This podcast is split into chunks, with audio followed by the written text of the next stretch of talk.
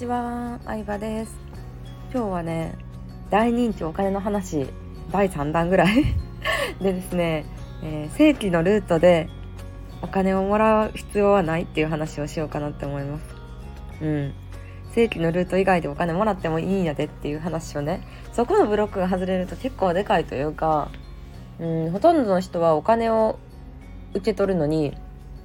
例えばま会社で働くバイトをする、うん、親からもらう。友達から借りる。そう親から借りるも普通ではないな。うんあとまあそうだな。まあバイトするとか仕事するって感じだと思うんですけどそれ以外にもお金を得る方法っていろいろあってまあ例えば玉残しに乗るとか男の人にご飯おごってもらうとかもお金でもらってるわけじゃないけど間接的にはそうじゃないですか。プレゼントもらうとか。うん。であとまあそうだな。お客さんがなんかプレゼントくださるとかうんそういう手段もあるわけですよ。そうビジネスのことを話してるしもちろんビジネスのやり方っていうのは普段教えてるわけなんですけどもともとは私別にビジネスから入ったわけではないっていうのもあってうんいろんなお金の得方があるなって思うんですよね。そうでねうんあのなんでこの話しようと思ったかって言ったら身の回りにあるもの結構お客様から頂いたものすごい多いなと思って私。いつも髪留めてるポンポンプリンとマイメロのピンもお客さんからもらったしあとこいつも使ってるマグカップとかリップクリームとかハンドクリームとかは自分で買ったことほとんどないし化粧品とかあの香水とかもこの間いただいたりとか。意外とねあのいただいたもので生活してたりするんですよ。そうなんかもうほんと感謝してもしきれないっていうか私ブログとか音声とか聞いてくださるだけでもう本当嬉しいんですけどイベントでお会いした時とかになんかお菓子とかそういうプレゼントとかをねいただいたりして結構ねあの普段のインスタとか見てこういうものが好きなんじゃないかっていうのを一生懸命考えて探して準備してくださってる方が多くてめちゃめちゃ嬉しいなって思いますね。うん。でまあそうそうそうだからね自分の好きなことを発信したらそれを応援してくれる人がいたりとか、まあ、例えば YouTube やってる人でもなでせんしてもらえたりとかなんかイベントチェキ会に来てもらったりとかっていう感じの人いますけど、うん、そういう手段も全然あるって思う。そうで大事なのはなんか自分がお金欲しいっていうのをちゃんと言わないと他の人に分かんないなって思った。うん、何らかの作品とかをさ世の中に出してる人はサイトとかをのなんだ？アマゾンの欲しいものリストを上げてる人とかもいますよね。アマゾンで自分の欲しいものを作って公開することができるんですよ。でアマゾンの中であの匿名で、えー、配送することができて、うん、まあツイッターだけのつながりの人とかにもプレゼントくれるみたいな制度なんですけどそれめっちゃいいなと思ってその人が欲しいもん分かるし欲しいもん分からんかったら Amazon ギフトあげたらいいしなんかねあのネットでさいろんなこう歌とか映像作品とか絵とかを見てるとなんか課金したくなる瞬間があるんですよ。応援したいなみたいなこんなに頑張ってる人応援したいなとかなんかうん、こんないい作品を見せてもらってありがたいなって思った時とかに私結構ねあの課金してますし結構知らん人にね あの Amazon ギフトの欲しいものリストね送ったりしてますね。うん楽しい。まあ誰か来たから分かんないんで別に直接感謝されるとかじゃないんですけどなんかねあの人にプレゼントするっていうのもめっちゃ好きですね。うん。そう。だからうん多分なんですけど自分がうん反対の立場を経験するっていうのはすごい大事だと思って、うん、もちろんすでに有名な、まあ、アーティストとか絵描いてる人とかがすごいっていうのは当たり前のことやと思うんですけどそしたらちゃんと個展があったりとか、えー、ライブがあったりとかすると思うんですけどでも誰も知らない無名な人を応援するのも私はすごい好きで、うん、でそういうのが好きやから自分自分自身もこうサービス提供したりとか、えー、ビジネスやったりしてるんですけどあの自分のファンになってくれる人の気持ちもめっちゃわかる。うんどうどう言ったらいいんだろうな。伝わってるかな。うん。うん、なんか逆の立場がわかるというか。そう。マイナーなものをもしかしたら好きになった経験がない人は個人でビジネスするのは結構ハードルが高いことなんかもしれんなと思いますね。うん、自分がお金を使ったことがないとかそういう経験がないのであれば自分なんかにお金使ってくれる人いるんかなってなる気がする。うん、でも、うん、なんか自分もファンの気持ちお客さんの気持ちっていうのを経験してたら絶対自分のこと好きになってくれる人もいるっていううんなんか確固たる自信謎の自信はずっとあったかなって思いますねそうそうそうそう。なんかそれはそんななんかすごい高いものとかじゃないけど Amazon ギフトで誰かになんか送ったりとか課金したりとかを私自身が経験してたから、うん、もらうことに対してもめちゃめちゃ申し訳ないとかも思わない。嬉しい。ありがとうございますって感じですね。うん。であとはねこの間ね働くまさんっていう方のスタイフのラジオで話されててそこから思い出したんですけどやっぱ受け取る器っていうのもすごく大事で、うん、有名な話で言うとさ宝くじ、えー、1等とか当選した人は不幸になるみたいなのを聞いたことあるかもしれないんですけどそれって器ができてない状態で入ってくるからだと思うんですよ。だって ZOZO の前澤さんとか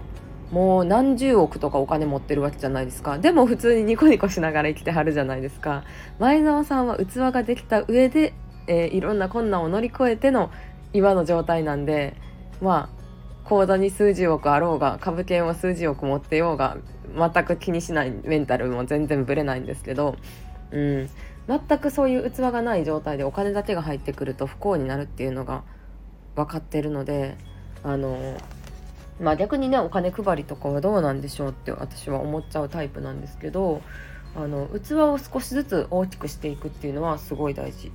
例えば会社員やったら器はだいたい20万とか30万とか全く見知らぬ人に「はい100万あげる」って言われたらめっちゃ怖いって思っちゃうと思うんですよ。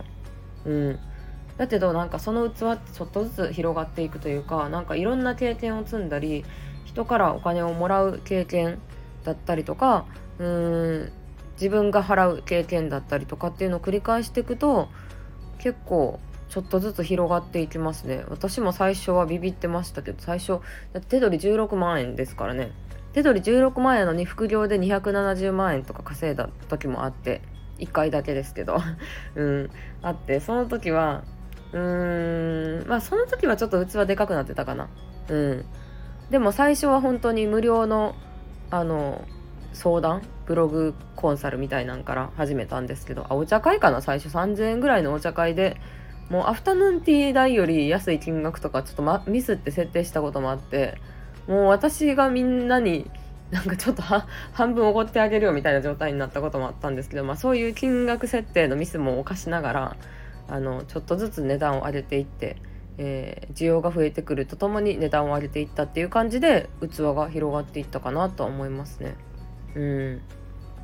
そう昔はセミナーをよくしててそのセミナーもあの一番最初は5000円とかだったんですけどちょっとずつ値上げしていったっていう感じですね。うんまあ、値上げを続けると行き詰まりを感じる時があるのでそこで大きな方向転換をする時に、まあ、いろんな先輩方から教えてもらって、えー、まあ、変えてビジネスモデル自体を変えていったっていうのもあるんですけどそうちょっと話飛んだんですけどまあでもなんだろうなお金を受け取るっていうのは正規ルートじゃなくてもいいしあのお金じゃなくてもいいんですよ。うん、だこの考えめちゃめちゃ大事だなと思っててなんかお金お金って考えてるとお金って入ってこなくてあのなんか自分が楽しく人に与えられることを見つけるのがもうマジで一番だと思う。うんこれ自分が楽しく人に与えられるっていうのは例えばさすごい美人な子やったらさニコニコしてるだけでいいわけですよ橋本環奈やったらニコニコしてるわけでいいいいんです。にだけでいいんですよ。うん。でそれに対してお金を払いたい人がいるわけじゃないですか。めっちゃ分かりやすく言うとね。でも人それぞれ絶対得意なことがあるからなんか自分が楽しく無理せずうん与えられること。与えても苦じゃないことっていうのが大事かな。うん。なんか与えること大事っていうのを言ってるとまあちょっと取られ方をうん勘違いされて自分が疲弊してでも与えてるのに何も返ってきませんみたいに言われちゃうことがあるんですけど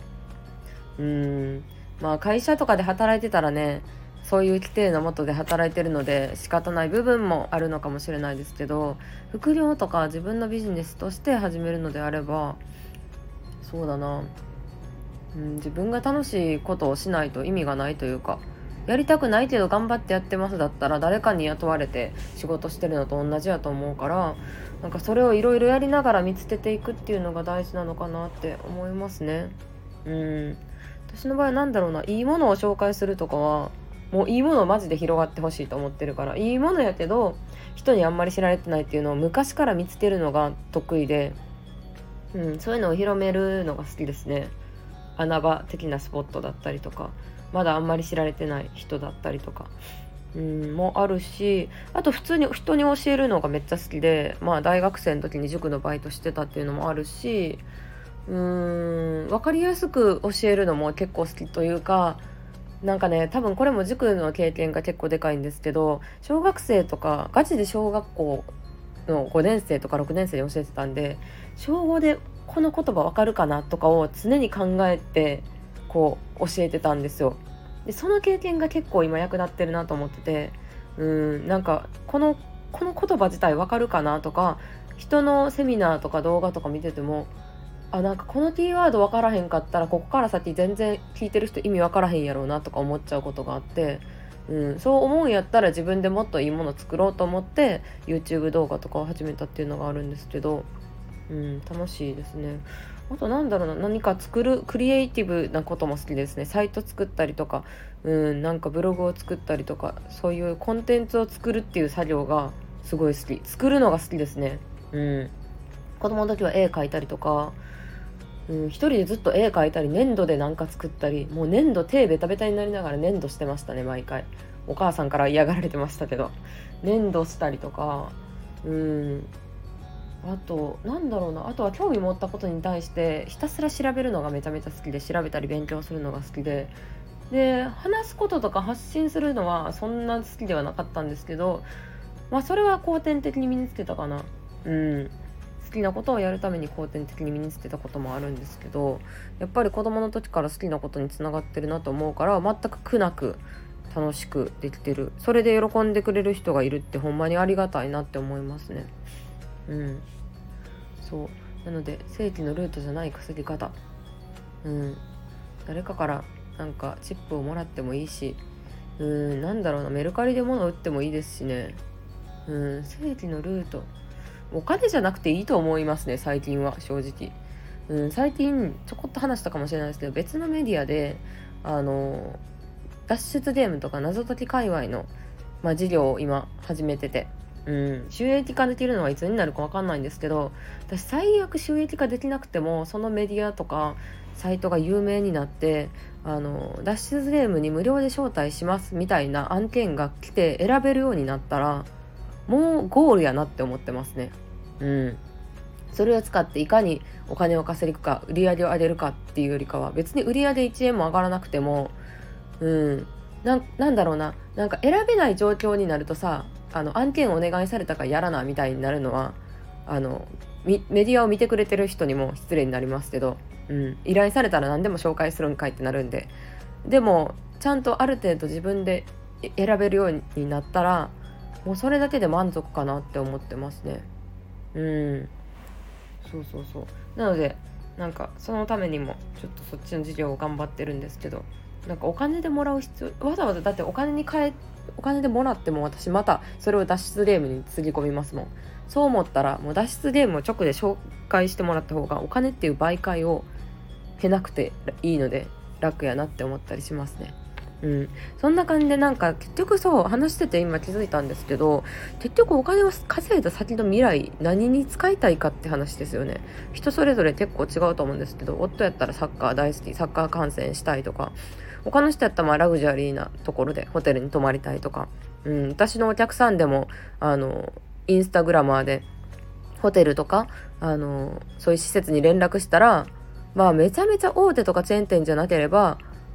泊まらせてもらえるみたいぐらいの、えインスタでこうフォロワーのいる人がいるんですけど、うん、なのでね私が作業会例えば東京とか福岡とかで作業会する時に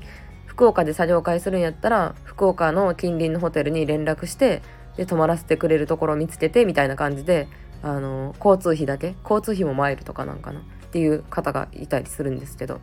うん。いや面白いなって思いますね。そうそんな感じでなんかお金の価値が本当になくなってきてる気がする。うんそれに気づくとねあの結局自分が何が欲しいのかなんで友達が欲しいとかなんだろう。まあまあパソコン新しいパソコンが欲しいでもまあクラファンとかもありますしね。やるかどうか別として。うん。そう欲しいものリストに入れとくみたいな。うん。そして買ってくれる人はいるかもしれない。まあでも何事も行動しないと始まらないっていう感じで今日はちょっと長くなって意味わかんない話になっちゃったんですけどあの私が思うことを話してみました。ということでバイバーイ。